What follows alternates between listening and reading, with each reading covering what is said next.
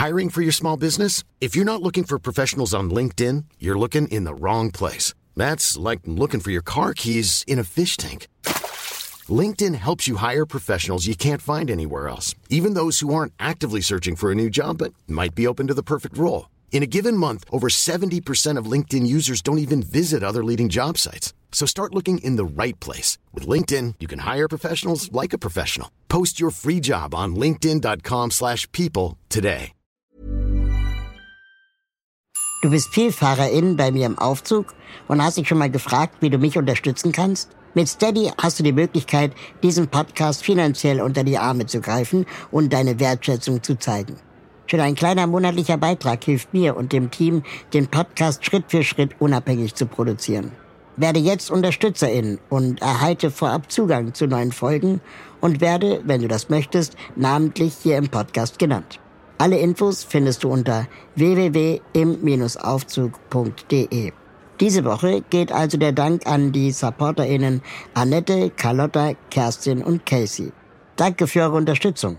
Und los geht's mit der Folge. Mit meiner heutigen Aufzugsbegleitung habe ich besonders eines gemeinsam. Wir sind halbe Kartoffeln.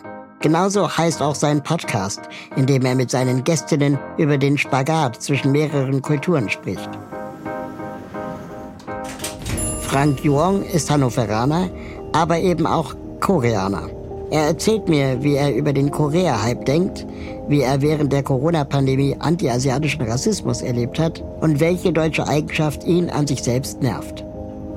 Frank ist gestartet als Sportjournalist, obwohl er Laufen eigentlich gar nicht mag.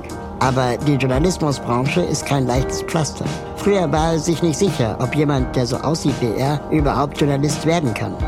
Wir sprechen darüber, warum diese Welt für Menschen mit einem diversen und weniger akademischen Hintergrund oft schwerer zu erreichen ist und welche Wege es trotzdem in den Journalismus gibt. Es ist eine Welt, die sich gerade jetzt mit künstlicher Intelligenz ständig wandelt. Frank fasziniert das. Es macht ihm aber auch ein mulmiges Gefühl. Unser Gespräch ist also, wie wir auch, eine bunte Mischung aus Themen und Emotionen. Aufzugtür auf für Frank Jung. Gute Fahrt. Die Tür geht auf und wer kommt rein? Ich fasse es nicht. Es freut mich so, dich wiederzusehen. Frank Jung.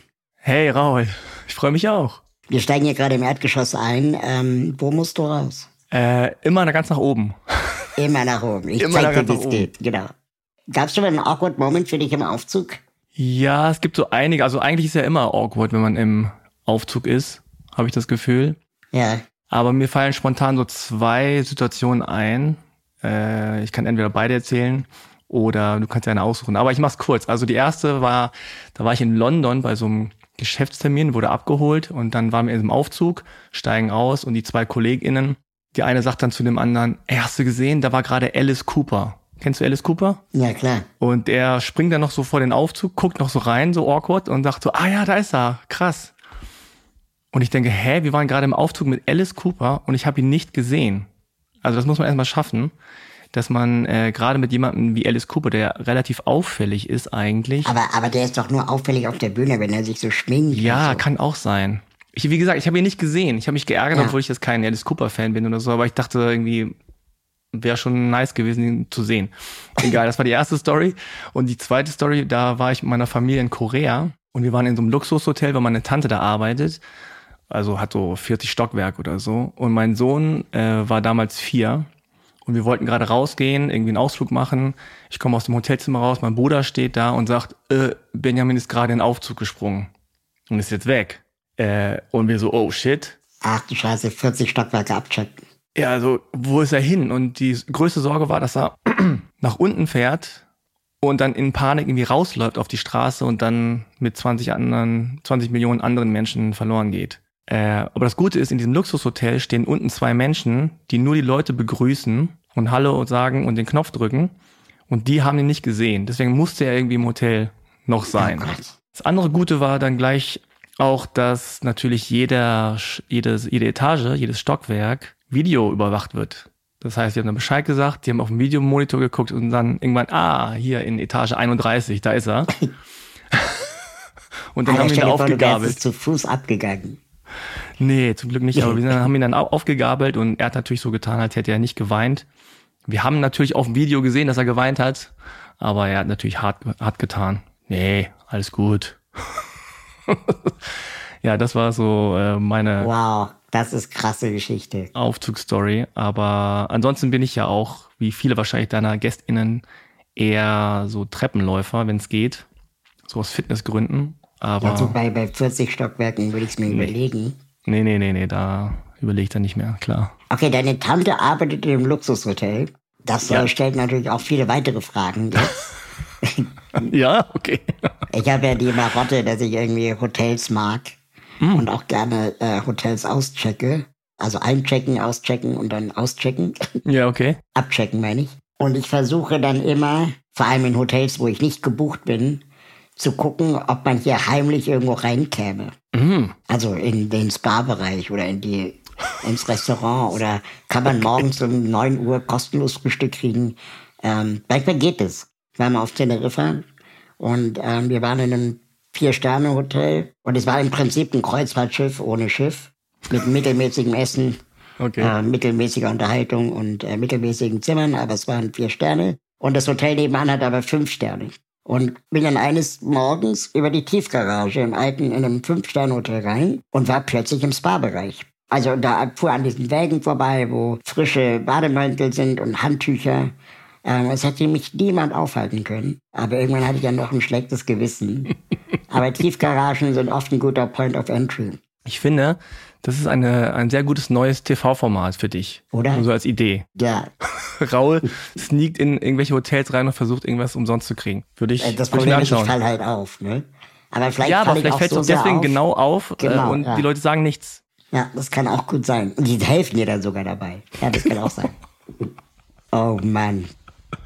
Frank, was ich ein bisschen äh, schockiert festgestellt habe, Hm. ähm, du kommst aus Hannover. Oh ja, das ist nett, dass du es hier äh, aufbringst, aber das ist so, wirklich. Warum ist Hannover, hat so ein Hannover so einen schlechten Ruf? Ja, das Lustige ist ja, wenn du aus Hannover kommst, merkst du erstmal nicht, dass Hannover einen schlechten Ruf hat. Bis du dann raus in die Welt gehst und alle sagen, oh, Hannover, uh. Das habe ich dann schon gemerkt, als ich in Göttingen studiert habe, wirklich nur so 100 Kilometer weiter. Aber viel schöner. Also, wow. Göttingen Ja, viel schöner ja. und ganz andere Welt tatsächlich. Und ich kann es auch verstehen aus Göttinger Sicht. Wobei die Leute, die mich dann getroffen, also die mit mir gesprochen haben, die kamen nicht aus Göttingen direkt, sondern aus der ganzen Republik und alle waren so, oh, Hannover. Das Problem ist, dass Hannover eine sehr unschöne Innenstadt hat. Diese Autobahn direkt durch die Stadt durch. Ja, die Straßen sind auch nochmal eine andere Sache, aber also die Innenstadt ist einfach nicht so besonders schön. Der Bahnhof ist nicht so toll, weil das auch so ein Durchgangsbahnhof äh, ist, wo so Leute durchlaufen. Aber er ist effizient im Vergleich zu Hamburger Bahnhof. Man kommt schneller von Gleis zu Gleis, habe ich das Gefühl. Ja, Hamburg ist ja ganz schlimm. Vom Bahnhof her. Ja, genau. Aber ansonsten, deswegen kennen viele Hannover nicht richtig. Es gibt den Marschsee, es gibt, glaube ich, eine oder den größten Stadtpark Europas, die Eilenriede. Oha. Weiß kein Mensch. Und ist relativ grün sogar insgesamt. Aber ja, man sieht nur diese Innenstadt, die so unschön ist. Und wo hast du da gewohnt? In der schönen äh, Stadt oder in der nicht so schönen Stadt? Naja, so ein bisschen außerhalb. Altwarmbüchen. Represent. also wer die A2 fährt, kennt vielleicht eine Ausfahrt. Altwarmbüchen. Okay. ich kenne auch Expo Hannover. Das war, da war ich noch einmal Richtig. damals. Und Hannover List, Listermeile. Genau, das ist die schöne Ecke. Genau. List und Linden. Ja. Kann man sich merken. Ja, ansonsten, ich sag mal, Hannover ist halt in allem mittelmäßig. Hm. Also wie das Hotel, was du besucht hast. Vielleicht nicht vier Sterne, aber so drei. Ja. Also es gibt keine Berge, es gibt kein Meer, es gibt keinen Dialekt. Die Leute sind so insgesamt mittelmäßig. Aber sie sprechen das perfekte Deutsch, angeblich. Ja, das wusste ich auch nicht. Also bis ich ra- rauskam und alle dann irgendwie einen Dialekt noch konnten zu dem Hochdeutsch. Und ich kann nur Hochdeutsch. Das ist irgendwie schade eigentlich. Ich erinnere mich, als wir uns vor ein paar Jahren äh, getroffen haben, vor vielen Jahren inzwischen. Mhm. Ich glaube, da hattest du gerade mit deinem Podcast, über den wir gleich sprechen werden, hattest du gerade mit angefangen. Und du hast mir damals erzählt, dass du äh, Sportjournalist bist. Ja. Und dass du, äh, Basketball war deine große Leidenschaft. Mhm. Und, und, und Laufen oder Marathon oder irgendwie sowas, ich weiß nicht mehr genau. Genau, da war ich äh, Redakteur und dann Chefredakteur, aber tatsächlich bin ich nie Marathon gelaufen oder ich, ehrlich gesagt, unter uns gesagt, mag ich Laufen noch nicht mal besonders gerne. Äh, wie, wie bist du denn zu, zu Sportwissenschaften gekommen? Du hast es studiert und dann mhm. Journalismus in dem Bereich gemacht. War das immer dein Ding? Ja, also es ist so, in der Schule, das Einzige, was mir Spaß gemacht hat, war Sport und Sprachen so ein bisschen. Aber Sport war ich immer gut. Da habe ich meine Selbstbewusstsein rausgezogen. Ich habe Fußball gespielt, war relativ okay und ich hatte, als ich jünger war, keinerlei Berufsvision. Äh, also ich wusste nicht, was kann ich werden, was soll ich werden, was will ich werden. Und das Einzige, was mir einfiel, war, okay, Sport mag ich und Sportjournalisten kommen immer umsonst in die Stadien rein das ist doch mein Job. Und dann habe ich versucht, das zu tun, wobei ich auch immer Sorge hatte, dass ich eigentlich nicht im Journalismus sein darf, weil ich auch niemanden gesehen habe, der so aussah wie ich. Deswegen ähm, habe ich auch zum Beispiel im Studium so gut wie keine Praktika gemacht, was dann schlecht ist für den Berufseinstieg, wenn du nicht mal Praktika gemacht hast. Mhm. Und das musste ich dann nach dem Studium, musste ich das dann nachholen. Also ich habe Sportwissenschaften im Hauptfach, dann Pädagogik und Wirtschaft und Sozialpsychologie studiert. Wow. Ja. Und dann haben die Leute immer gefragt, was wird man damit? Ja. Dann habe ich immer gesagt, arbeitslos. und das war dann auch so. Ich war dann ein Jahr arbeitslos, habe dann in der Zeit ein paar Praktika in Redaktionen gemacht. In welchen? Ähm, also das wichtigste Praktikum war dann in Berlin und das war beim Pressesprecher. Und Pressesprecher war ein Magazin für PressesprecherInnen. Und das war deswegen interessant, weil ich da Leute getroffen habe, mit denen ich später dann wieder zusammengearbeitet habe, als ich einen Job in Berlin gefunden habe. Mhm. Habe ich da zwei von denen da angeschrieben und einer von denen hatte dann den Job und dann bin ich nach Berlin gezogen. Also das war das entscheidende Praktikum für mich. Und einer von denen war Hajo Schumacher, a.k.a. Achim Achilles? Nicht ganz. Hajo Schumacher hat aber auch mitgearbeitet. Und ähm, der Kollege heißt Wendelin Hübner und war dann bei Hajo Schumacher bei Achim Achilles. Okay. Ja. Das musst du mal kurz aufklären. Ähm, ich habe sehr lange gebraucht, um zu raffen, dass Hajo Schumacher gleich Achim Achilles ist. Ja. Ähm, das, das hat er, glaube ich, sehr gut aufgebaut. Äh, ähm, erzähl mir mal die Geschichte. Also Hajo Schumacher ist ein äh, relativ bekannter deutscher Journalist. Mhm.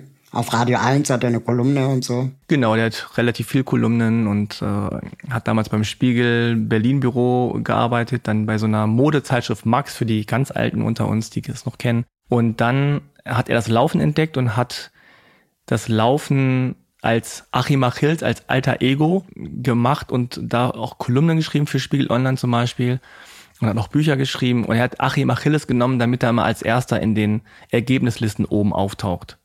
Und das war sein alter Ego, Laufego. Und äh, unter dem Pseudonym hat er dann so Kolumnen und Bücher geschrieben. Und es gibt ganz viele tatsächlich, die jahrelang Achim Achilles gelesen haben und auch Hajo Schumacher kannten, aber nicht wussten, dass das dieselbe Person ist. Absurd. Irgendwie auch cool, oder? und vor ein paar Jahren, als dann äh, ja Hajo Achilles auch, wie sagt man denn, nicht wie ich sagen, begraben hat, aber also im Grunde äh, sich da von der Figur verabschiedet hat, war das auch nicht ganz leicht für ihn. Okay. Mhm. Okay, du hast dann nach dem Studium teilweise zahlreiche äh, Jobs gemacht und warst dann eine, eine ganze Weile bei Achilles Running von Achim Achilles von Hajo Schumacher. Mhm. Was, was nimmst du aus der Zeit mit? Was hat Hajo Schumacher dir beigebracht? Was hast du von ihm gelernt? Ich war ja kurz vorher ähm, dreieinhalb Jahre noch bei der Tageszeitung und da habe ich so gelernt, wie man in Redaktion arbeitet, in großen Firmen sich bewegt und diese ganze Hierarchie und teilweise auch toxische äh, Arbeitsklimageschichten habe ich da mitgekriegt. Und bei Hajo und diesem Selbstständigsein, ich war ja dann eigentlich auch selbstständig und habe dann zur Hälfte Achilles gemacht und dann zur Hälfte andere Dinge noch und für andere Medien geschrieben. Und da habe ich gelernt, so selbstständig zu sein. Mhm. Also habe gesehen an Hajo, wie man sich bewegt in der Medienwelt. Er war ja wohl einer der ersten, würde ich sagen, die wirklich da auch gut unterwegs waren. Und das war sehr interessant, weil es gab natürlich kein richtiges äh, Rezept, wie man das macht, aber ich habe gesehen, wie Hajo das macht und fand das fand das zum Teil sehr, sehr gut und sehr ähm, interessant, wer da mit wem und was macht und ja, wie man irgendwie wie Angebote schreibt und wie man neue Ideen entwickelt und solche Dinge. Also das war eine sehr lehrreiche und coole Zeit auch. Und wie lange warst du da? Wow, also ich war da im Grunde ähm, 2010 und dann war ich im Grunde bis 2019 da. Also Wow. und Hajo hat aber dann, glaube ich, 2017, 18 schon aufgehört und dann war ich ein Jahr angestellt. Dann hieß es nicht mehr Achim Achilles, sondern Achilles Running. Das gibt's heute auch noch, aber das ist jetzt nicht mehr so personenbezogen. Und jetzt mit der ganzen Einzug der, der neuen Technologien, künstliche Intelligenz und so, vor ein paar Monaten oder Jahren hat Deutschlandfunk zum Beispiel angefangen, die Verkehrsnachrichten zu streichen. Weil sie gesagt haben, wir haben jetzt, keine Ahnung, alle Smartphones im Auto. Ähm, da brauchen wir jetzt vielleicht auch keine Verkehrsnachrichten mehr als, als solche. Und jetzt äh, gibt es die ersten äh, Sportzeitschriften oder Magazine, die anfangen, ähm, Sportnachrichten mit künstlicher Intelligenz zu machen Hm. äh, und dann auch vollautomatisch schreiben zu lassen. Siehst du da eine Gefahr im Journalismus? Ja, ich meine, wenn etwas Neues kommt, dann sieht man ja erstmal sowieso vor allem die Gefahren, also gerade in Deutschland, so German Angst und so. Und natürlich ist es ein Problem, wenn Dinge automatisch gemacht werden können von Maschinen, die eigentlich bislang immer Menschen gemacht haben. Ich denke aber auch, das wird sich im Laufe der Zeit regulieren. Genauso wie für meine KollegInnen damals bei der Zeitung das Internet total der Feind war und natürlich auch zum Teil zu Recht, weil viele lesen heutzutage keine Papier-Tageszeitung mehr. Aber trotzdem muss man ja mit den Sachen erstmal umgehen lernen. Und ich glaube, es gibt dann natürlich immer auch, negative Seiten von KI zum Beispiel. Also, dass dann die Individualität verloren geht oder dass man weiß, das hat kein Mensch geschrieben und deswegen ist es nicht mehr so viel wert oder so. Also, das muss man sehen. Ich merke natürlich auch, bin jetzt auch schon ein bisschen älter, dass ich mich da so ein bisschen gegen sträube und denke so, pff, ja, finde ich nicht so cool. Und gleichzeitig natürlich faszinierend. Und ich bin aber auch verhalten. Also ich bin jetzt auch nicht so der Typ, der sich davor reinstützt und sagt, ja geil, jetzt kann ich irgendwie 80 Prozent meiner Arbeit einfach damit machen. Ja, die Texte auf meiner Website schreibt der. Ich habe letztens übrigens äh, einfach mal gesagt, schreib mal, schreib mal bitte einen Artikel über Frank Jong, also über mich. Und was da rauskam, das war wirklich zu 99 Prozent falsch. Also nicht mal das Gebur der Geburtsort war richtig. Also denke ich auch so, naja gut, das ist noch in, im Anfangsstadium. Also bei mir war das ziemlich genau. Ja, vielleicht bist du bekannter und es gibt mehr Informationen im Netz über dich, akkurate, als über mich. Aber also ich war eine andere Person einfach. Oder vielleicht gibt es einfach ein, äh, mehr Frank Jongs als Raoul Krauthausen. Ich glaube nicht. ich glaube nicht. Also es war alles komplett falsch und äh, ja, es, es ist scary natürlich. Auf der anderen Seite, ja, wie gesagt, als irgendwie Fernsehen kam, äh, als die CD kam, als irgendwas kam, dann ist natürlich äh, immer so erstmal die Panik groß und dann muss man sich halt umstellen und einstellen darauf. Aber nutzt du diese Technologien für dich äh, zum Guten?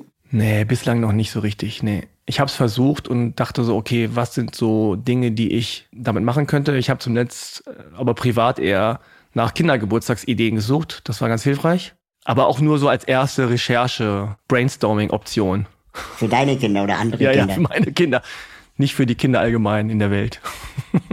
Ja, so Freunde von Kindern, meine ich, von den eigenen Kindern, die man überhaupt nicht kennt. Wo man denkt, was steckt man einen 13-Jährigen, äh, den man nicht kennt? So, und dann, Ja, ich habe aber auch das Gefühl, das ist so alles, wie soll man sagen, ähm, sehr entindividualisiert. Ja, also wenn du einen Artikel schreiben lässt, ich weiß nicht, irgendwann wird es so sein, dass man sagen kann, schreib bitte einen Artikel im Stile von Hajo Schumacher und dann schreibt er das so.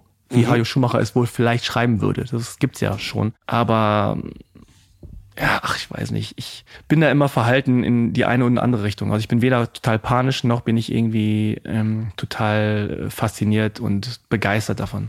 ich habe gestern mal, ähm, ohne Witz, also das ist jetzt auch nicht gefaked oder so, ich habe gestern mal äh, ChatGPT gefragt, schreibe im Stil von Apache 207, äh, in Anführungsstrichen, den Song Apache bleibt gleich, einen Song aus der Perspektive von Raoul Krauthausen über Inklusion. Mm. Und äh, ChatGPT hat geantwortet, Apache bleibt gleich, doch wir verändern die Welt. Inklusion ist das Ziel, was am Ende zählt.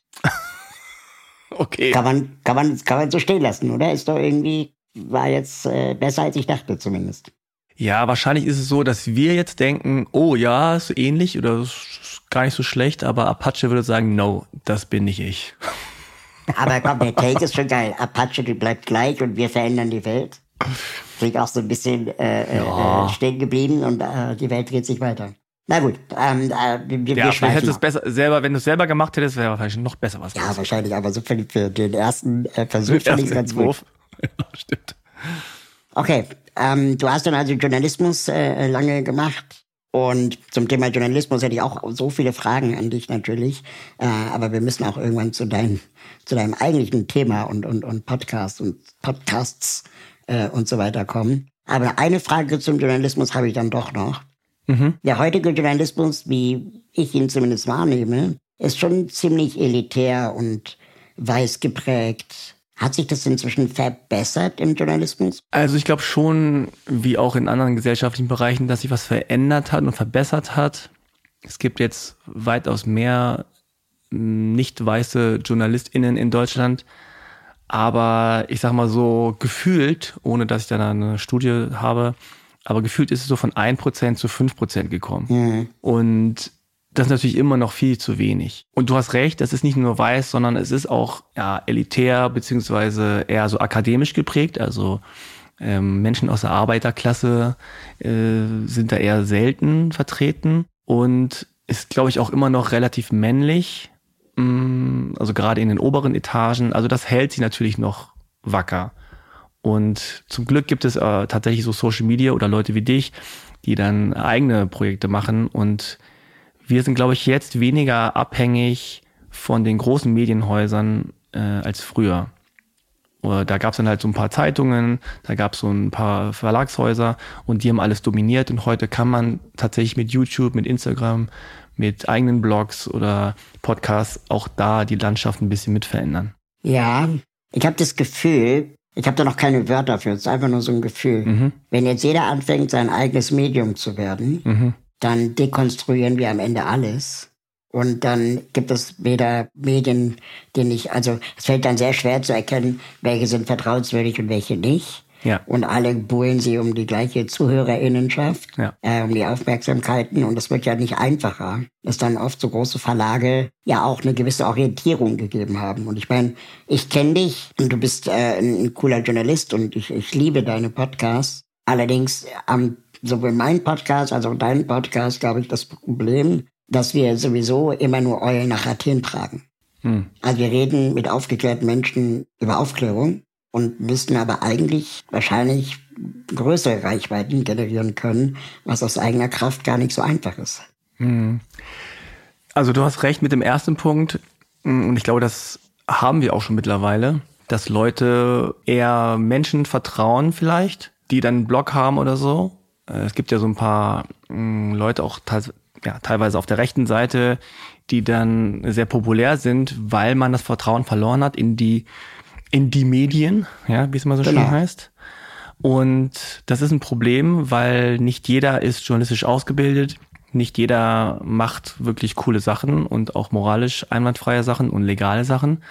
Und da fehlt tatsächlich die Orientierung. Und wir sind damals aufgewachsen mit diesem Bewusstsein, naja, es gibt die Bild-Zeitung, die macht diese Art von Berichterstattung, dann gibt's die Süddeutsche, die, die FAZ und so weiter.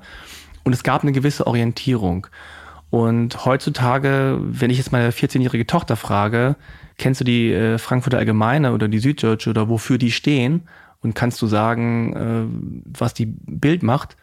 Dann würde sie wahrscheinlich sagen, keine Ahnung. So, und dann sagt sie, ja, ich, also sie jetzt nicht, aber irgendeine andere 14-Jährige sagt dann, ja, ich äh, krieg meine News immer über den YouTube-Kanal Pipapo. Oder TikTok. Smeared Ja, Publish. über TikTok. Ja. Genau, über TikTok. Und da wird dann halt auch, was so Fact-Checking angeht, ich mache ja auch manchmal so Workshops in Schulen und so, das ähm, ist natürlich schwierig, weil junge Leute dann selber gar nicht beigebracht bekommen, vielleicht, wie sie kompetent mit Medien umgehen. Gleichzeitig muss man auch sagen, dass sie natürlich teilweise viel geschulter auch sind, als jetzt ältere Menschen, die wiederum an an ein altes System sich gewöhnt haben und das neue gar nicht mehr kapieren. Und die sagen, ja, hier die, die also die Zeitung, die kenne ich seit 40 Jahren, die sagt die Wahrheit und der Typ aber nicht. Und vielleicht stimmt das aber auch nicht. Also es ist sehr verwirrend und äh, auch sehr belastend, glaube ich, insgesamt. Diese ganze Nachrichtenflut, die täglich und du kannst ja alles lesen querbeet und dann weißt du gar nichts mehr. so am Ende. Ja, genau. Und, und dann habe ich auch manchmal das Gefühl, dass der Journalismus äh, wenn man das so verallgemeinern kann, mhm. oft eher auf der Suche nach dem Skandal ist, ja, und nach dem, nach der großen Meldung und dem Aufreger, als dass es wirklich ihm darum ging, neue Erkenntnisse zu gewinnen. Ne? Dann äh, wird dann einfach eine Headline geschrieben, die dann klickt. Und am Ende des Tages, wenn du dann genauer durchliest, stellst du meistens fest, dass äh, die Info, die du brauchtest, im letzten Drittel des ganzen Textes steht und dann auch nur ein Halbsatz, der auch aus der Überschrift schon hätte entnommen werden können an Informationen, äh, wo es hieß, wo es dann oft heißt, ja, man hat gehört, dass jemand gesagt hat, das. Und dann ist es halt kein Fakt, sondern einfach auch nur ein Aufreger. Und mich, mich nervt es so. Mich nervt diese mhm. Hetzjagd, die, egal auf wen, äh, äh, in den Medien eher gemacht wird, als wirklich die Suche nach Erkenntnissen. Ja, total. Das ist ja alles so, wird ja alles so ganz schnell gemacht. Es geht nur um Schnelligkeit. Wer hat als erstes? Und äh, Leute klicken drauf. Natürlich ist es immer Sensation und Extreme sind immer äh, interessanter. Deswegen, das können ja mittlerweile auch schon Jugendliche bei ihrem eigenen YouTube-Kanal, die dann schreiben, keine Ahnung, äh, wie der Neunjährige, das, keine Ahnung, das größte Genie der Erde macht jetzt hier irgendwelche Dinge. Oder also diese, diese Art, wie man schreibt, wie man so reißerisch schreibt, das, das lernen ja mittlerweile schon Jugendliche. Und genau. das ist ein Problem, auf jeden Fall. Und das kann mit KI sogar noch viel schlimmer werden. Mhm wenn die dann anfängt, diese Texte so zu schreiben, dass sie gut klicken. Ich glaube aber auch, dass sich das irgendwann übersättigt.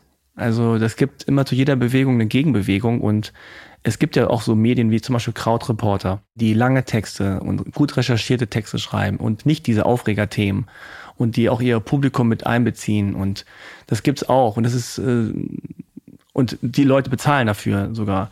Also das gibt's auch, aber diese kleinen Snack Nachrichten, die dann immer nur sowas irgendwie in eine Richtung lenken und drücken und ziehen, das äh, nervt auch. Aber es nervt nicht nur uns, es nervt auch Jugendliche, die dann sagen, ja, ja, hm. kenne ich schon. Wenn ich da draufklicke, dann kommt keine Katze, sondern ein Hund. Und dann ja, genau. So. Was rätst du jungen Journalistinnen oder auch älteren Journalistinnen, die ähm, einen Migrationshintergrund haben und in den Journalismus wollen?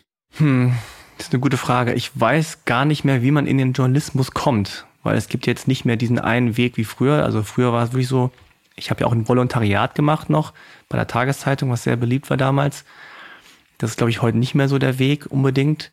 Also ich glaube generell darf man sich nicht vormachen, was Journalismus ausmacht. Ich glaube, viele, die irgendwas mit Medien machen wollen, wissen gar nicht ganz genau, was das beinhaltet. Mhm. Und ich glaube, es ist wichtig, dass Leute neugierig sind und Fragen stellen wollen und auch irgendwie auf die Suche gehen wollen.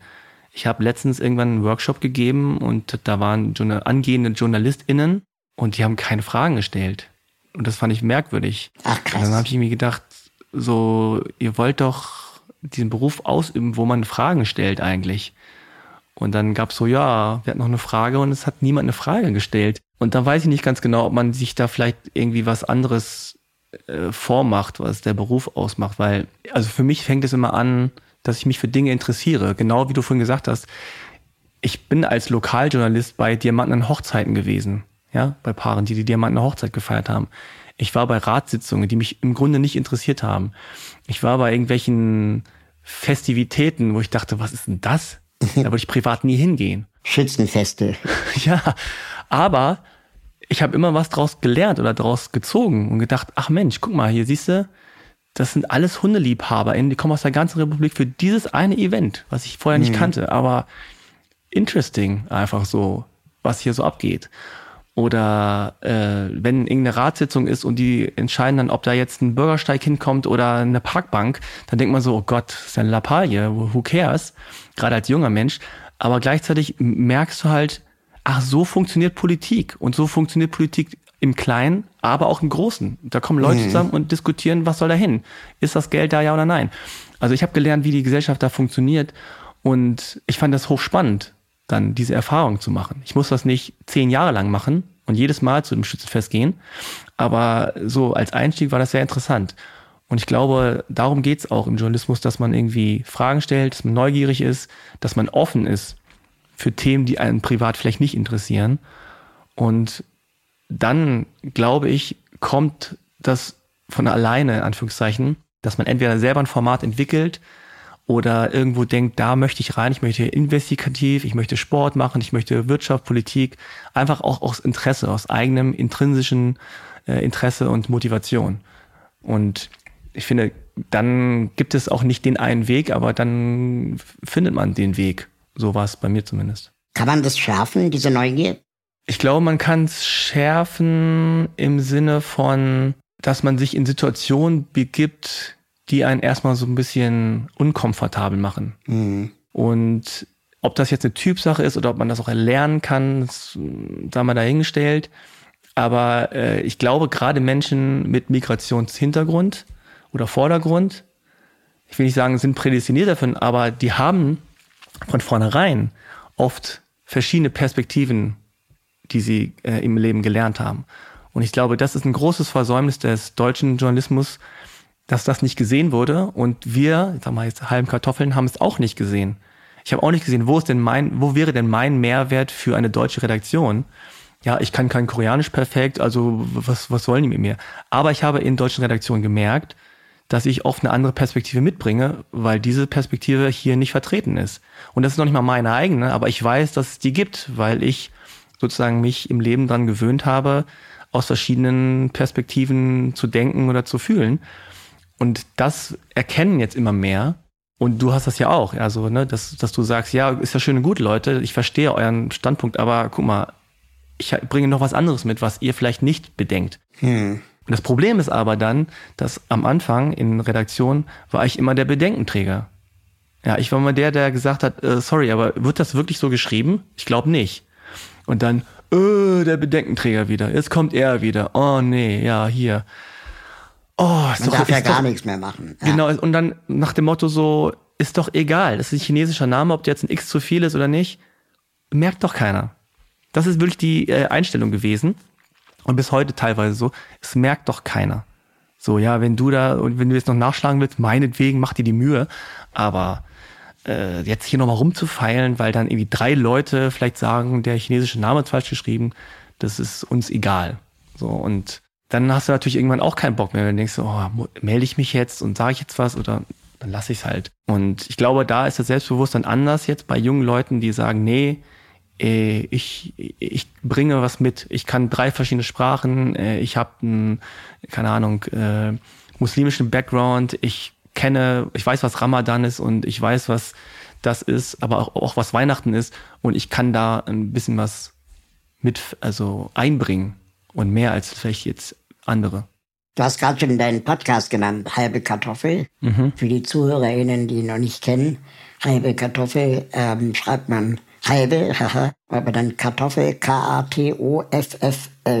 Äh, man lässt das R und das E von Kartoffel quasi weg und rauskommt halbe Kartoffel. Und da interviewst du Menschen mit Migrationsvorder- oder Hintergrund, die aber auch meistens eine deutsche äh, Nationalität noch in sich tragen oder deutsche Wurzeln in sich tragen. Und diesen Podcast, muss man sich mal vorstellen, den gibt es seit sieben Jahren, mhm. seit 2016. Mhm. Kannst du dich noch an, an, an die Entstehung erinnern? Ja, sehr gut. Also ich hatte ja Podcasting vorher so ein bisschen mit Achilles ausprobiert äh, und es hat mir irgendwie gefallen, wusste aber nicht genau welches Thema. Und dann gab es diese Ausschreibung vom Europarat Diversity Accelerator, hieß das Programm. Und dann sollte man so Ideen für mehr Diversität in den Medien einreichen. Da wurde ich dann genommen und hatte dann so Workshops in Lissabon und Berlin, Perugia. Und das war ein guter Start, weil es direkt relativ professionell losging. Und die gleich gesagt haben, mach es zu einem Business, weil irgendwann sonst hast du keinen Bock mehr, äh, wenn da nichts rumkommt. Und ja, so habe ich dann angefangen und ich weiß auch noch, wie ich mit meiner Frau hier saß und wir so Logo gemalt haben und über den Namen ähm, irgendwie uns ausgetauscht haben und ja, war irgendwie exciting und gleichzeitig war ja damals Podcast noch total unpopulär. Also keiner oder wenige kannten das. Spotify hatte einen deutschsprachigen Podcast zu dem Zeitpunkt und die Leute wussten, haben keine Podcast gehört. Also insofern war das doch alles so ein bisschen, was machen wir hier eigentlich? Wird das irgendwann mhm. was oder wird's nichts? Und ja, aber ich kann mich da sehr gut dran erinnern. Es war eine schöne Zeit. Wie hat sich denn die Podcast-Branche verändert seitdem? Also es ist ja ein riesiger Markt geworden. Alle machen jetzt Podcasts. Jeder, jeder war bei jedem im Podcast. Ich war mhm. auch schon mal in deinem. Ja, ist total krass. Also gerade am Anfang 2016, 2017 musste ich noch auf Facebook damals, da war ich noch nicht auf Instagram, da musste ich noch so Videos, Tutorials drehen, wie man so einen Podcast anhört und welche App man benutzt und so. Und die Leute, die ein iPhone hatten zum Beispiel, die wussten gar nicht, dass da so eine vorinstallierte Podcast-App schon, oh, habe ich gelöscht und so, ach, da ist alle drin, wusste ich gar nicht. Und ähm, heute ist es natürlich ein Mainstream-Medium geworden. Und ich weiß noch, 2019 habe ich dann mich komplett von Achilles getrennt und habe dann mich ganz auf den Podcast konzentriert. Und dann kam die Pandemie und dann dachte ich erst so, oh, ist ja blöd jetzt. Und dann war aber Podcast das Einzige, was noch ging. Also Film ging nicht mehr und Radio war schlecht. Äh, also so, oh, Radio ging noch einigermaßen, aber so die ganzen Sachen, wo man sich treffen musste, gingen nicht mehr und Podcasting kann man so dann remote machen. Und dann gab es große Anfrage auch so von, von Vereinen, von Unternehmen, wie macht man sowas? Und dann habe ich viele Online-Workshops gegeben. Das fällt mir zum Beispiel auf, mache ich jetzt nicht mehr. Also es gibt kaum noch Anfragen für, für wirklich so, wie macht man einen Podcast? Außer mhm. jetzt von, von SchülerInnenseite und Schulenseite. Aber das wissen mittlerweile viele oder alle, oder es gibt jetzt genug Tutorials auf YouTube oder so. Aber vor drei äh, Jahren war das noch nicht so. Und insofern, ja, es hat sich super viel verändert. Und ich habe damals immer gesagt, wenn Dieter Bohlen einen Podcast hat, dann, dann haben wir die Mainstream-Spitze erreicht. Und ich glaube, es war dann Oliver Pocher, wo ich dann gesagt habe, ah, jetzt, jetzt ist es soweit. Oliver Pocher, Fun Fact, kommt aus demselben Dorf wie ich. Ah ja, danke, dass du das nochmal sagst. ähm, so wichtig, das zu wissen. ich, ich gucke gerade mal bei Halbe Kartoffel. Wie gesagt, sieben Jahre gibt es diesen, diesen Podcast. Mhm. Und ich wollte jetzt mal zählen, wie viele Folgen du schon hattest. Ähm, gar nicht so einfach zu zählen, weil das hier. Ja, ich glaube, ich habe so 130 ungefähr. Unfassbar. Ich weiß es auch mal nicht, weil ich ja mal welche vorbereite und dann äh, bin ich schon mal schon ein, zwei weiter. Weißt du denn oder gibt es irgendwie noch eine, eine Geschichte, an die du dich ganz explizit erinnerst, die dir hängen geblieben ist? Wo du einen Aha-Moment hattest, wo du dachtest, krass. Ja, es gibt sehr, sehr viele. Also eine sehr, sehr traurige ist, ähm, da hat mir jemand erzählt, Jasmin Hillebrand, äh, dass sie als Jugendliche versucht wurde anzuzünden. Gott. Ja, dass man sie versucht hat anzuzünden. Also mit Benzin übergossen und dann, und das war wirklich mit die schrecklichste, schlimmste Geschichte auch. Ähm, ja, dann gibt es natürlich viele auch unterhaltsame und lustige Stories, die mir hängen geblieben sind. Zum Beispiel eine interessanterweise von ihrem Mann, den ich später oder den ich vorher auch interviewt habe, der ja schwarz ist, äh, aber in Hongkong die ersten drei Jahre verbracht hat und dann zum Bäcker ging. Und die Bäckersfrau sagt, na, du Süßer, wo kommst du denn her? Und dann sagte er, ich bin ein Chinese. Und äh, nicht verstanden hat, warum die Bäckersfrau so böse reagiert hat, weil er natürlich überhaupt nicht aussieht wie ein Chinese, aber für ihn, er war für sich hat er sich als damals als Chinese betitelt. Und äh, ja, solche Geschichten. Oder wie Chima, so ein Sänger mit nigerianischen Wurzeln, erzählt, wie er an den äh, Flughafen in Nigeria kommt und überhaupt, wie er das sehr, sehr lebhaft beschreibt, ähm, was da so abgeht. Und also es sind tausend Geschichten, die ich da im Kopf habe.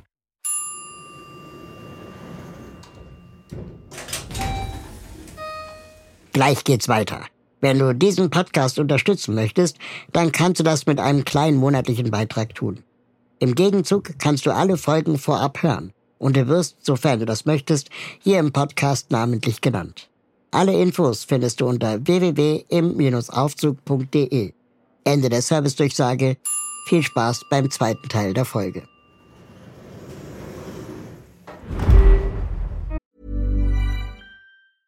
Hiring for your small business? If you're not looking for professionals on LinkedIn, you're looking in the wrong place. That's like looking for your car keys in a fish tank.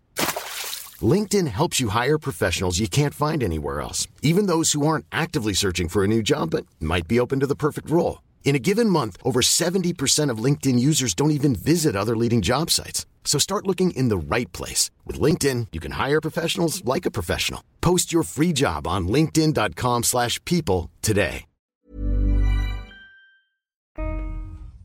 Ich habe manchmal das Gefühl, bei, bei deinem Podcast im Speziellen, aber auch bei anderen, ähm, wo letztendlich Leute über ihre eigenen Erfahrungen sprechen, einfach ganz viele Sachen auch schon geklärt sind und man viel tiefer einsteigen kann, um über bestimmte Erfahrungen zu sprechen, anstatt dass jetzt ein weißer Dude kommt und sagt, erzähl mal, wann wurdest du zuletzt diskriminiert? Hm. Das hat man halt schon hunderttausendmal beantwortet. Aber wenn jetzt jemand so eine, so eine eigene Erfahrung schildert und man selber damit irgendwie relaten kann, wie man so schön sagt, dann äh, sind die Gespräche oft viel, viel tiefer. Und diese, diese Gemeinsamkeit, die man ja dann in dem Moment hat, ist ja natürlich auch ein gutes Sprungbrett zu einer Freundschaft.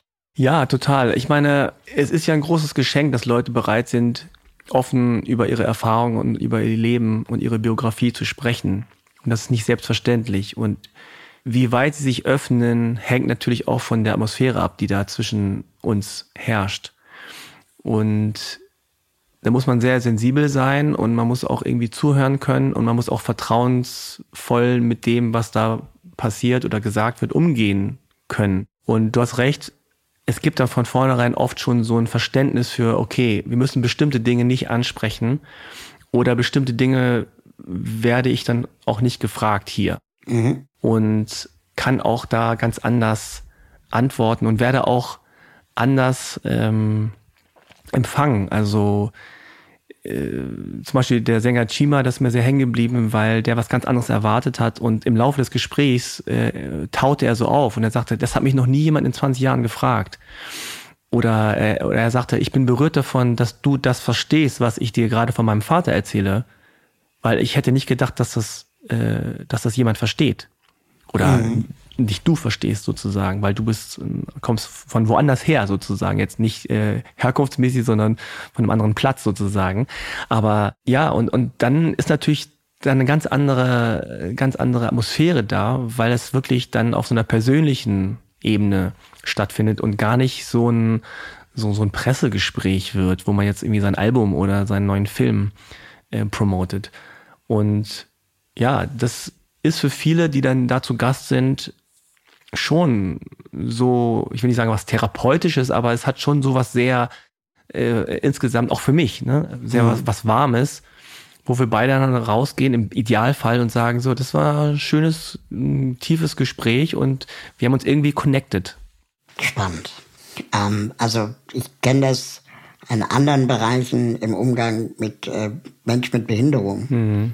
Ähm, also wenn ich, äh, als ich meine Partnerin kennengelernt habe beispielsweise, und wir jetzt ähm, schon seit vielen Jahren zusammen sind, mhm. für uns auch ganz viele Dinge selbstverständlich sind, weil sie auch eine Behinderung hat. Und wir bestimmte Dinge nicht diskutieren, ob das mhm. wirklich nötig ist, ob man das wirklich macht, sondern das ist einfach eingebaut in mhm. unsere Beziehung. Und dann kann man von dort aus quasi weitergehen. Und äh, komische Schleife jetzt, aber ähm, ich bin neulich unterwegs gewesen, habe Deutschlandfunk gehört und im Deutschlandfunk lief dann plötzlich ein Song von Elif, ja. äh, die Sängerin. Und ähm, dann dachte ich, krass, der Song ist irgendwie voll geil. Und dann wollte ich es meiner Partnerin zeigen. Und haben wir auf YouTube uns Elif-Songs, alle, ich glaube alle, die sie hat, äh, irgendwie reingezogen. Und da gibt's einen Song, der heißt Doppelleben. Ja, kenne ich. Mhm. Und das hat mich super berührt, äh, weil sie, glaube ich, so eine Generation verkörpert und auch erzählt, die man auch erst jetzt erzählen kann. Im Sinne von, dass es vielleicht genug Menschen da draußen gibt, die ähnlich fühlen. Dieses Doppelleben zwischen Frau mit Migrationshintergrund, äh, klassische, äh, traditionelle Familie aus der Türkei ähm, und dann aber in Deutschland aufgewachsen und die deutsche Kultur aber aufsaugend. Ähm, und diesen Konflikt, äh, den betitelt sie mit, mit Doppelleben. Und ähm, es hat mich super berührt, obwohl ich davon ja gar nicht betroffen bin. Hm. Ja, Elif war ja auch schon bei Halbe Kartoffel, also schon relativ äh, früh, also vor fünf Jahren oder so. Und da haben wir auch über den Song gesprochen. Und ich glaube, was heute anders ist als früher, ist, dass wir jetzt wissen, dass diese Geschichten einen Raum finden mhm. und dass Leute damit relaten können wohingegen früher man immer dachte, man ist der Einzige, der so fühlt. Ja, oder man ist falsch, ne? Oder man ist ja. falsch. Man, man, ist irgendwie, man muss das abstellen, damit man irgendwie angenommen wird. Und auch sozusagen die weiße Gesellschaft beziehungsweise die weiße Mediengesellschaft auch im Grunde signalisiert hat, äh, diese Art von Doppelleben, das interessiert uns nicht, außer es ist wirklich extrem. Außer es geht hier mhm. auf der einen Seite um Ehrenmorde und andererseits hier, du willst das Kopftuch ablegen, darfst aber nicht, weil die Eltern so, okay, das ja, aber diese Nuancierung, die da auch ist. Also nicht nur immer dieses Extreme, sondern dieses Doppelleben, aber auch auf so einer äh, subtilen Art. Das hat die nicht interessiert. Und heute weiß man aber, das interessiert Leute. Und deswegen fühlen sich viele auch dann sicherer und sagen, okay, ich kann damit was, was anfangen und machen. Und die Leute, die das erreichen soll, nämlich die, die auch so fühlen mit dem Doppelleben, die verstehen mich, die verstehen die Gefühle und die, die es nicht kennen, können es aber empathisch nachempfinden, so wie du jetzt zum Beispiel und äh, wissen dann auch, worum es geht und ich erreiche die emotional, ohne dass ich jetzt groß den Hammer raushole. Mhm. Und sonst ist ja auch keine Provokation, die sie macht. Also, ne, man denkt dann irgendwie, ich möchte, also sie macht es sehr behutsam. Ja, und es geht auch nicht um irgendwie so Blame. Ja, es geht nicht um, genau. ah, die sind doof und die sind gut und, und das ist alles blöd, sondern es beschreibt einfach den Konflikt, ja. den man mit sich hat und in sich trägt und für die man auch noch, für den man noch gar keine richtige Lösung hat, womöglich. Aber äh, darum geht es auch zum Beispiel bei halbe Kartoffel. Es ist manchmal so, dass Leute kommen, die ganz andere, ganz anderen Lebensentwurf haben, ganz andere Erfahrungen gemacht haben als ich. So ein ganz, also wirklich einen anderen Background im, im weitesten Sinne. Und trotzdem kann ich viel mit den Erfahrungen anfangen oder mit den Gefühlen und die kenne ich. Mhm. Das Gefühl kenne ich oder, oder ich kann damit äh, relaten so. Und darum geht es. Es muss nicht immer alles gleich sein oder alles völlig anders, sondern ich glaube, es ist einfach gut, wenn man offen dafür ist, dass man sagt, ich kenne das nicht, was du beschreibst, aber ich kenne das Gefühl. Oder ich kann das Gefühl nachvollziehen, was du deswegen hast. Und ich glaube, da kann man sich gut drüber äh, connecten. Im Podcast, äh, den ich vorhin schon erwähnt habe, äh, letzte Woche im Internet XXL, hast du, äh, kam dir irgendwie aufs, äh, auf die neue koreanische Kultur, hm. die jetzt irgendwie in unseren westlichen Kreisen wenn man das so sagen kann, äh, vermehrt auftaucht. Und keine Ahnung, ich bin wirklich super unbedarft, was dieses Thema angeht. Aber das, das, das, Thema Diversity ähm, die, hat ja auch immer so einen Trend, sage ich jetzt ja. mal. Ne? Ähm, und äh, die koreanische Kultur scheint gerade irgendwie so eine Art Trend zu sein. Ja ähm, und wird ziemlich gehypt. Und es gibt plötzlich Fußballstars, es gibt Filme, es gibt Serien auf Netflix, die koreanisch sind. Und ich habe Freunde, die feiern diese Filme total, weil die nach unserem Geschmack oft so absurd werden. Und ich feiere das auch total, aber ich kann mir auch durchaus vorstellen, dass es äh, Menschen, die koreanische Wurzeln haben, auch krass nervt. Ja, also also gerade am Anfang habe ich das auch irgendwie so ein bisschen skeptisch beäugt, weil auf der einen Seite freue ich mich natürlich, dass das endlich Anerkennung findet, also sowohl das Essen als auch die Musik, als auch Filme oder Kultur und da ein gewisses Interesse da ist. Gleichzeitig gerade am Anfang hatte ich so ein bisschen was Bockiges, so nach dem Motto, ah ja, jetzt auf einmal. Mhm. Jetzt auf einmal äh, wollen alle Sushi essen und jetzt auf einmal wollen alle irgendwie, äh, finden alle Kimchi total äh, geil. So, aber damals, als ich jung war, da habt ihr gesagt, ist alles eklig. Da äh, habt ihr gesagt, so, äh, was ist denn das für ein Scheiß? Und so weiter. Und also dieses Gefühl habe ich schon auch gehabt und, gleich, und gleichzeitig mh, hm, weiß ich auch, dass es immer, also es gab auch damals schon so einen Japan-Trend. Als ich jünger war, gab es einen Japan-Trend. Jetzt gibt es halt einen Korea-Trend. Da gibt es wieder andere Trends. Und Mittlerweile sehe ich das so, ja, die westliche Welt hat das jetzt so entdeckt und die ist ja schon auch dominant weltweit. Aber zum Beispiel das mit den Filmen, das läuft schon seit 20 Jahren. Und auch vor, vor 20 Jahren haben schon weiße deutsche Freunde von mir koreanische Filme geguckt. Das waren mhm. halt dann so, so Nerds, ja. Ähm, und die asiatische Welt außerhalb von Korea hat schon koreanische Dramen und äh, ähm, Serien und Filme geguckt, da, da war der Westen noch so, yeah, Hollywood und hat es noch gar nicht gecheckt. Also der Westen ist sozusagen late to the game, was das angeht. Und ich glaube auch, dass im Westen so die Idee da ist, bei vielen, bei Älteren vor allem, ja, das ist jetzt ein Trend, der geht ja wieder vorbei und es mag auch so sein. Aber ich glaube auch, dass man jetzt merkt, ah, warte mal, das ist gar kein Trend, dass es jetzt mal so irgendwie cool ist, sondern wir verlieren den Anschluss. Ja, oder wir sind, wir haben es verpasst, wir haben es wir haben es nicht gecheckt. Also was K-Pop angeht zum Beispiel. K-Pop gibt's nicht seit BTS oder bei, seit Gangnam Style. Es gibt seit 30, 40 Jahren. Schon, schon sehr lange. Und diese Art von Musik gibt's schon sehr lange. Und die, diese Art von Musik ist in anderen Teilen der Welt und keiner kleinen Welt, ne, China oder so, schon längst populär gewesen. Da hat Amerika und Europa haben dann noch so mit den Schultern gezuckt. Was ist denn da los? Und ich denke einfach so rein auch, wenn ich zum Beispiel nach Korea gehe, dann habe ich das Gefühl, ich, ich bin in der Zukunft. So rein technologisch und rein von, mhm. von dem, wie Dinge ablaufen im Alltag. Und da muss ich sagen, tatsächlich ist Deutschland in weiten oder in vielen Teilen einfach zurückgeschlagen ist, abgeschlagen ist und irgendwie wirklich irgendwie den Zug verpasst hat. Und das ist nicht so, das ist ein Trend und die sind mal gerade ganz cool, sondern die sind schon teilweise viel, viel weiter. Und jetzt nicht nur Korea, sondern auch andere Länder, von denen wir immer noch denken, wir Deutschen, ja, was, also bei uns ist hier, ich habe letztens irgendwie gehört, Pressefreiheit, da sind wir auf Platz 21 oder so, hinter Samoa.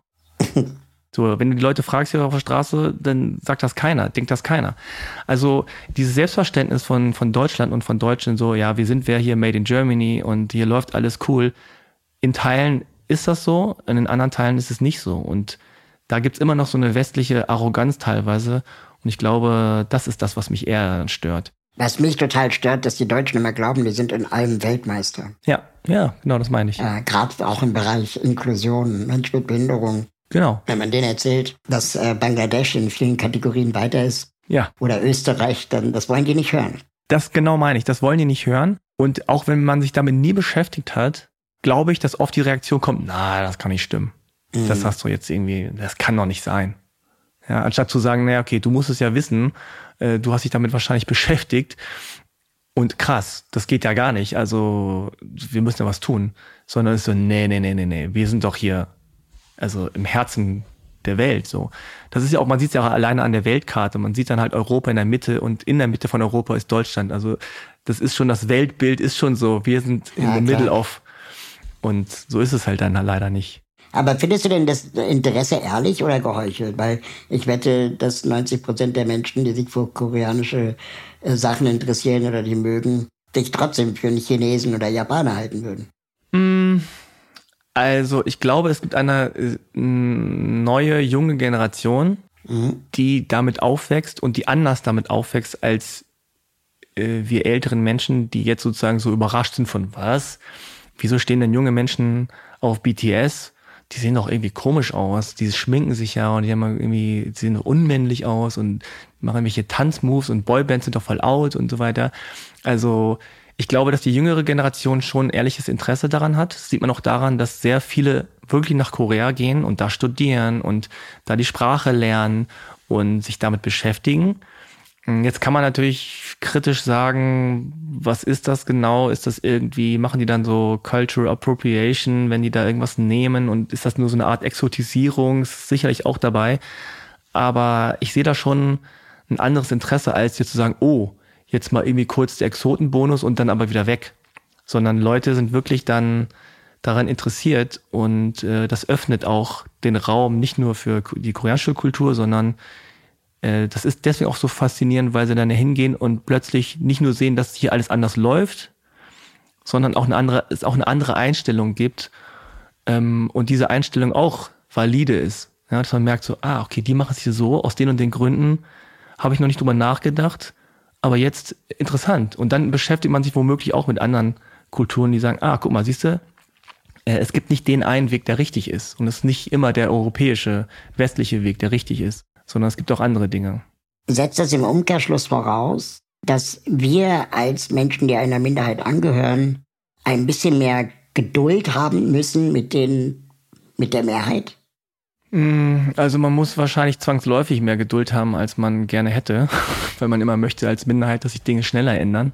Ich glaube aber schon, dass äh, man in vielen Dingen, wo man jetzt vielleicht auch so eine Art Experte oder Expertin ist, immer gucken muss, naja, das, die, die Masse sozusagen rutscht dann halt nach. Also das, mhm. also im Idealfall, das kommt dann, es kann nicht so schnell auf einmal gehen, sondern es muss erstmal so nach und nach äh, passieren. Ähm, was jetzt nicht heißt, dass ich in allem der Experte bin, sondern ich sehe das ja an mir selber auch manchmal, dass ich, äh, also ich gebe immer das komische Beispiel mit den AirPods.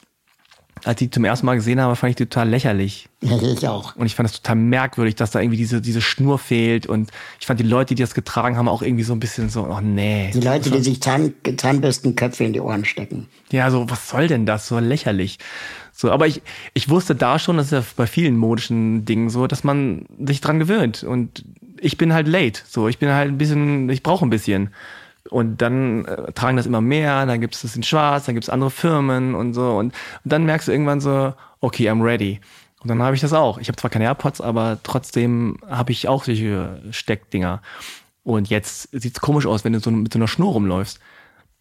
Also äh, so Innovation ist immer, immer schwierig, weil die Masse dann immer unkomfortabel äh, ist damit und erstmal eine Zeit braucht, sich daran zu gewöhnen. Und das mhm. muss man manchmal dann auch vielleicht den Leuten eingestehen und sagen, okay, ihr braucht noch ein bisschen, aber das kommt noch.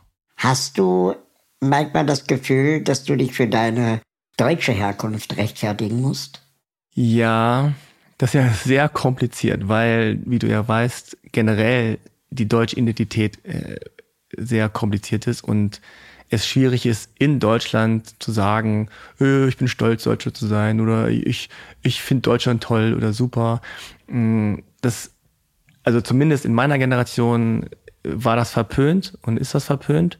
Wenn ich zum Beispiel in Korea bin, das ist eine ganz andere, ganz andere Art von Patriotismus. Ne? Also das war ist ganz anders. Und ich erinnere mich, als ein Freund aus Korea mal kam vor zehn Jahren oder so, dann waren wir vom Reichstag und dann holt er plötzlich eine koreanische Flagge raus und ich sage, ah ja, willst du ein Foto machen? Soll ich ein Foto machen?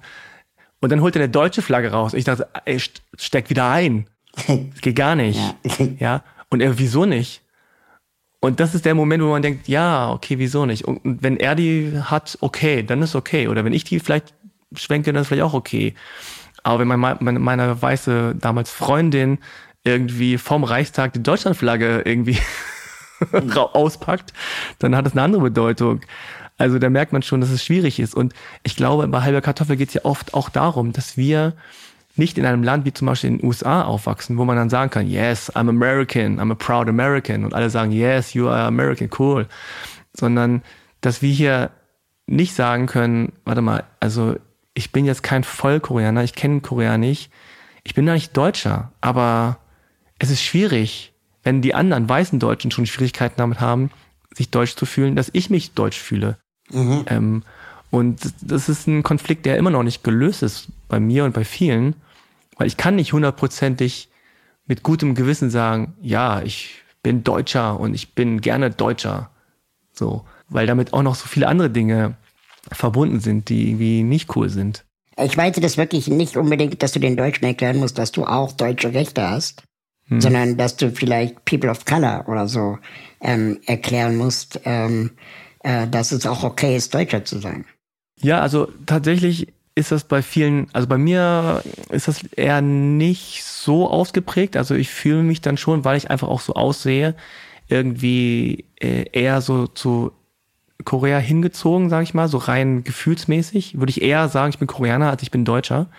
Aber ich habe viele GästInnen, die dann fast schon entschuldigend sagen, oh, ich fühle mich aber eigentlich deutsch. Also nach dem Motto, ich kann eigentlich gar nicht in diesem Podcast, weil ich bin eigentlich deutsch. Ja, das habe ich, das hab ich dir auch gesagt. Hast du ja auch gesagt. Ja, genau. Und auf, aber so wirklich so auf so eine entschuldigende Art, so, ich weiß, ich, wenn ich da hinkomme zu dem Podcast, dann müsste ich ja eigentlich irgendwie meine anderen Wurzeln irgendwie cool finden oder so. Sondern dann mach ich, nee, also du fühlst dich so, wie du dich fühlst. Und wenn du dich deutsch fühlst, dann ist das völlig okay und, und, und total nachvollziehbar und valide.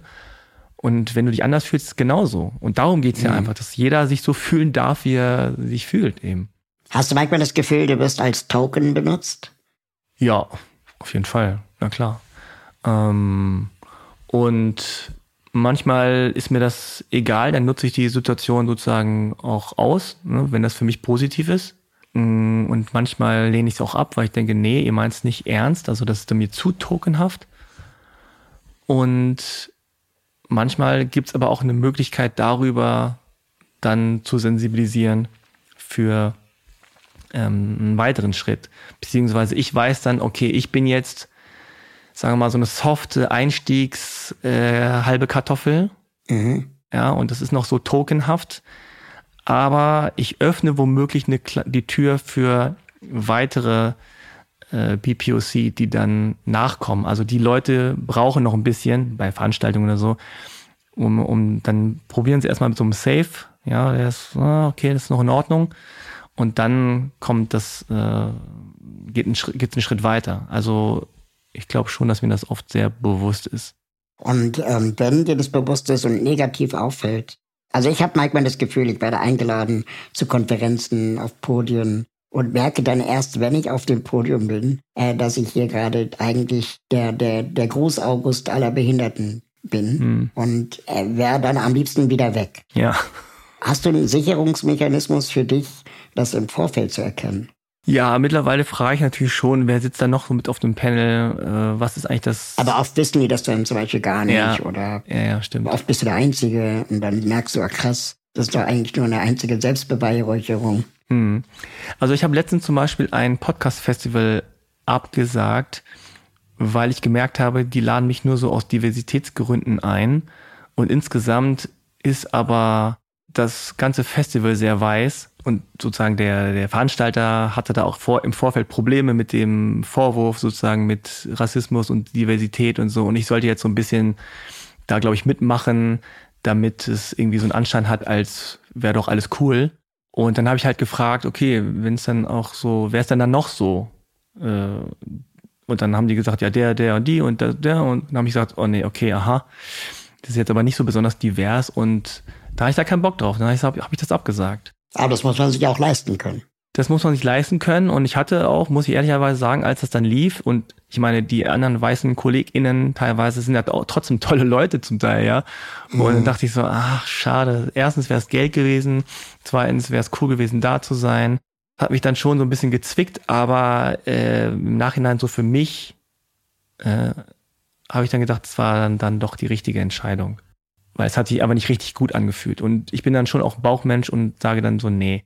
Wann hast du denn eigentlich für dich damit angefangen, deine Identität zu hinterfragen? Hm.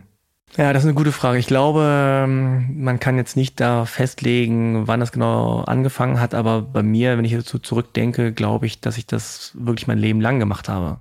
Irgendwann, wenn du jünger bist, und bei mir war das wahrscheinlich schon so mit fünf oder so, dann hast du dieses unterschwellige Gefühl, dass irgendwas nicht so ganz stimmt oder irgendwie, dass du anders bist und dass irgendwie du nicht so ganz im Reinen mit dir bist, mit irgendwie. Also man kann es nicht erklären, aber das äh, schwelt so in dir und du erlebst komische Situationen, die du nicht erklären kannst und du hast keine Worte dafür. Und dann, also Klassiker, so äh, in der Pubertät, habe ich dann natürlich angefangen, irgendwann später auch Taekwondo zu machen oder dann würde ich mich mit, mit koreanischer Musik oder mit, der, mit den Filmen zu beschäftigen.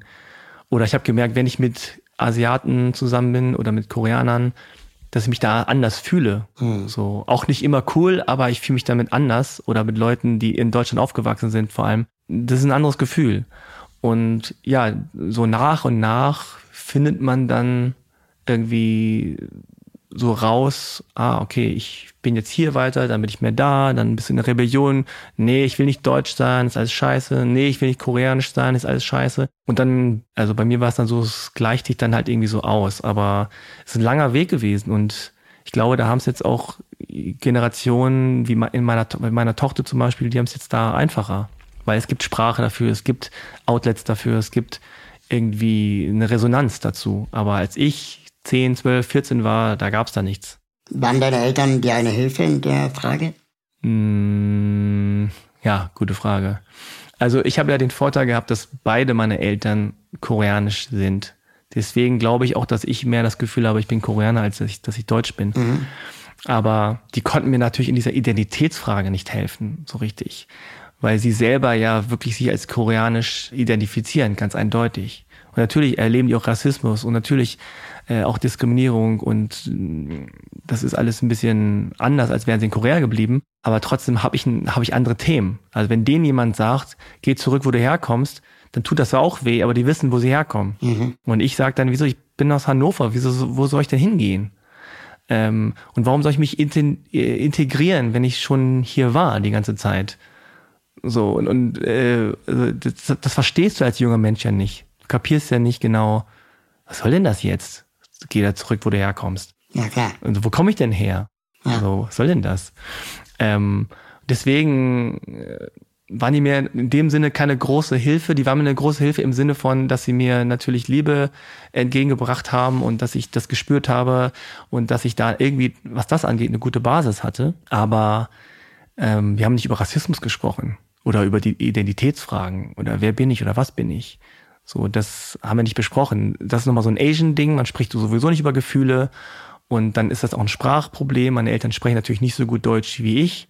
Ich spreche nicht so gut Koreanisch wie die. Also wir können bestimmte Dinge gar nicht in die Tiefe besprechen.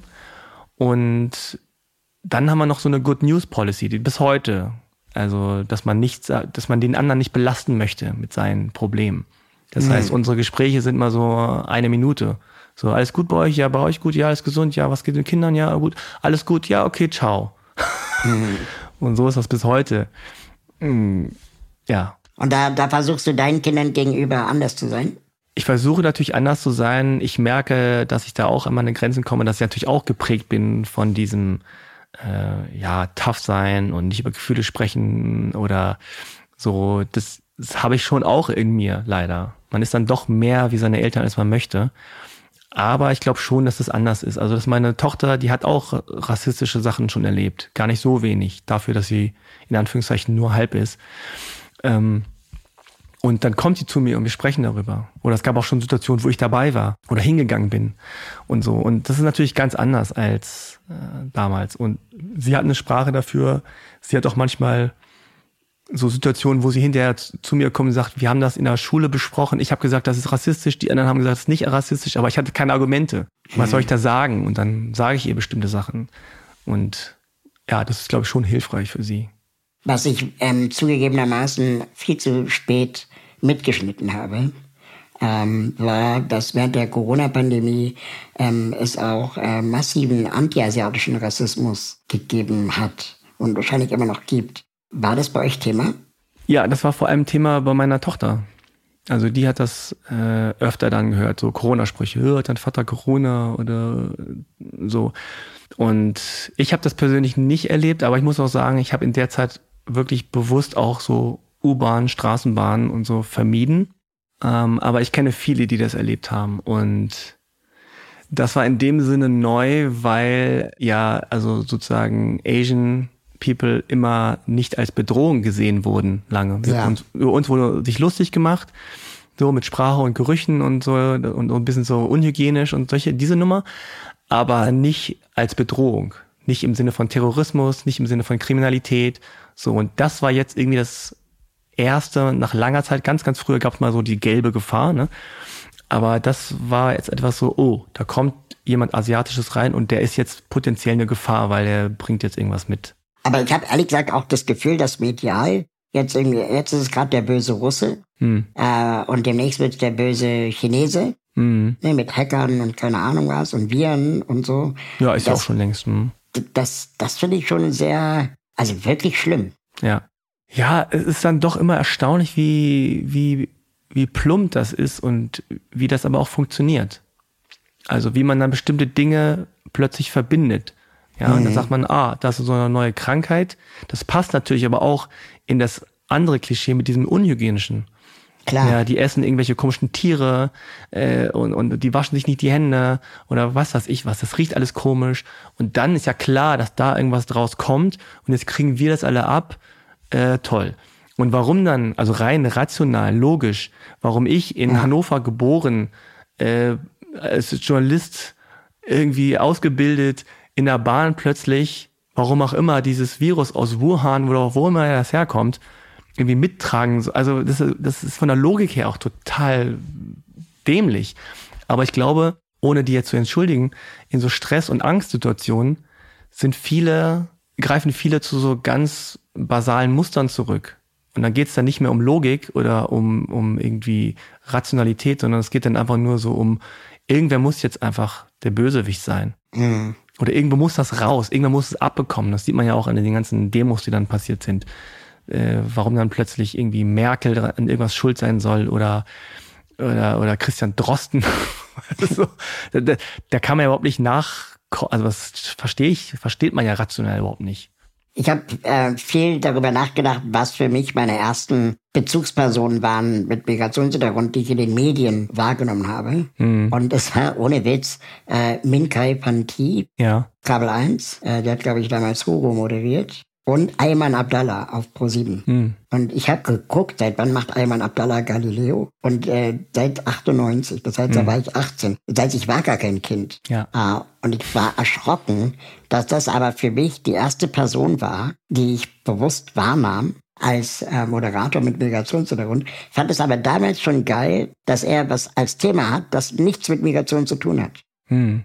Ja, das ist ganz komisch, weil gerade bei damaligen ModeratorInnen mit Migrationsvordergrund, sag ich mal. Das war irgendwie eine große Nummer, also gerade für uns halbe Kartoffeln, also ne, MTV und Viva-Zeit, äh, Mola und äh, Minkai und Milka und wie sie alle äh, heißen.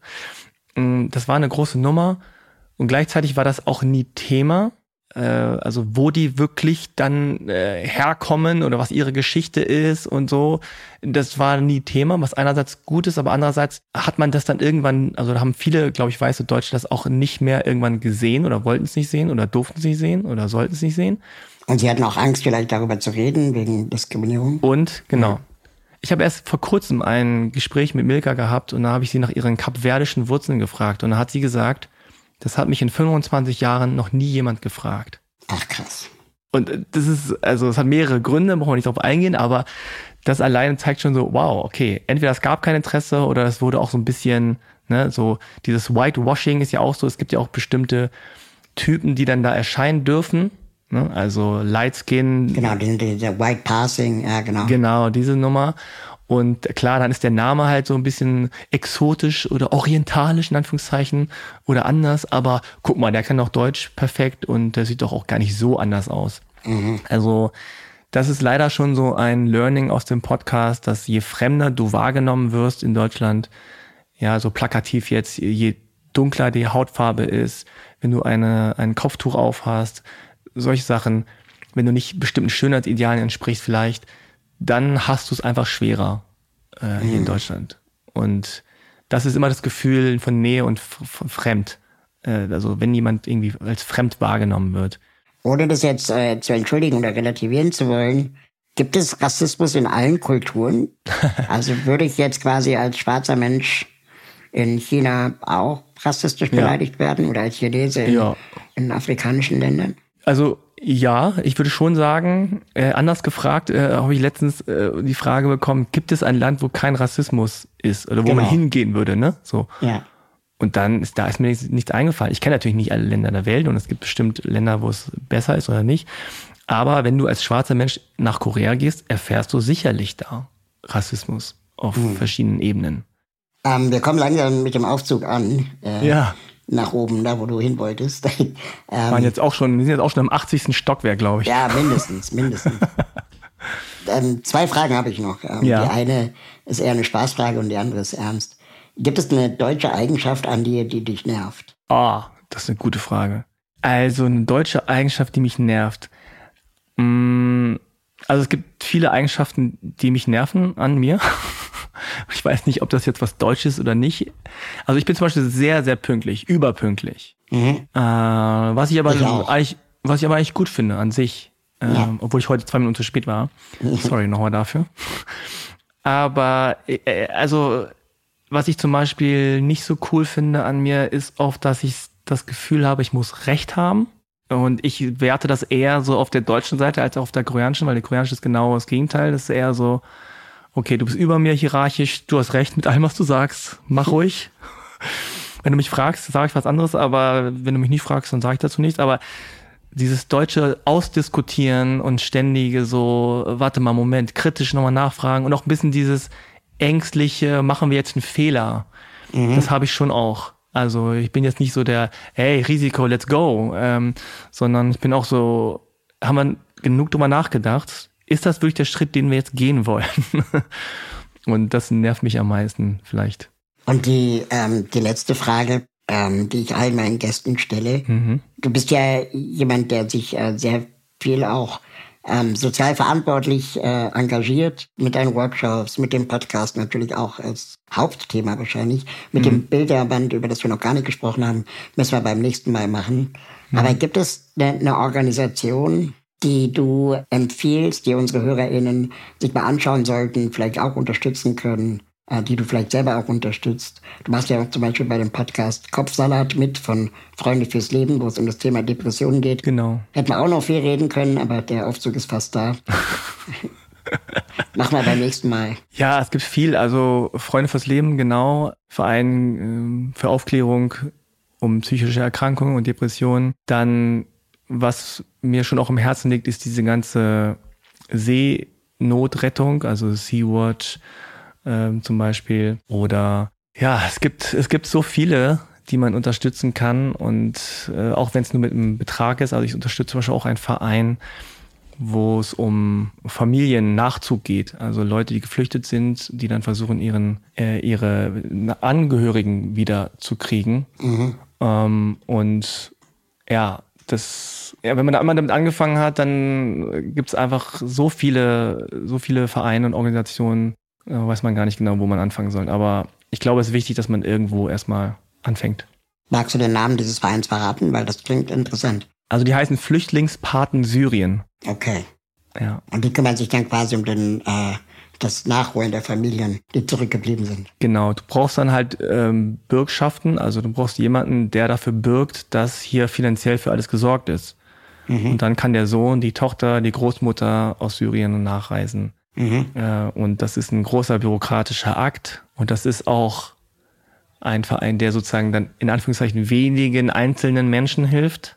Mhm. Es ist nicht so, wir haben jetzt Geld und wir spenden einmal für alle irgendwas. Aber ja, das ist ähm, eine Sache, die ich schon seit Jahren unterstütze und irgendwie hat mich das vor allem sehr berührt, dieses, ja, dass die Familie zusammenkommt wieder. Das würde ich sehr gerne in die Shownotes tun, wenn es für dich okay ist. Ja. Das finde ich eine sehr schön, schöne Empfehlung. Frank, der Aufzug ist angekommen. Der ist da. Die Tür geht gleich auf. Wir können auch wieder runterfahren, wenn du willst. Nein. Und äh, wenn jetzt die Tür aufgeht, wo geht's für dich weiter? Also jetzt äh, sehr unromantisch, aber erstmal zur Toilette. Ja. Es war jetzt ein langer Aufzugs, äh, Aufzugfahrt. Und ja, da geht's jetzt erstmal hin. Und danach? Und dann was essen. Was essen, sehr gut. Ich nehme mich auch und mir noch einen Kaffee ziehen. Schön, dass du da warst. Ja, vielen, vielen Dank. Auf bald. Tschüss. Danke fürs Mitfahren. Wenn ihr mögt und euch diese Folge Spaß gemacht hat, bewertet diese Folge bei Apple Podcast, Spotify oder wo auch immer ihr zuhört. Alle Links zur Folge sowie die Menschen, die mich bei diesem Podcast unterstützen, findet ihr in den Show Notes. Schaut da gerne mal rein. Wenn ihr meine Arbeit unterstützen möchtet, würde ich mich freuen, euch bei Steady zu begrüßen. Mit einer Steady-Mitgliedschaft bekommt ihr exklusive Updates von mir und die Gelegenheit, mich zweimal im Jahr persönlich zu treffen. Im Aufzug ist eine Produktion von Schönlein Media. Ich freue mich auf das nächste Mal hier im Aufzug.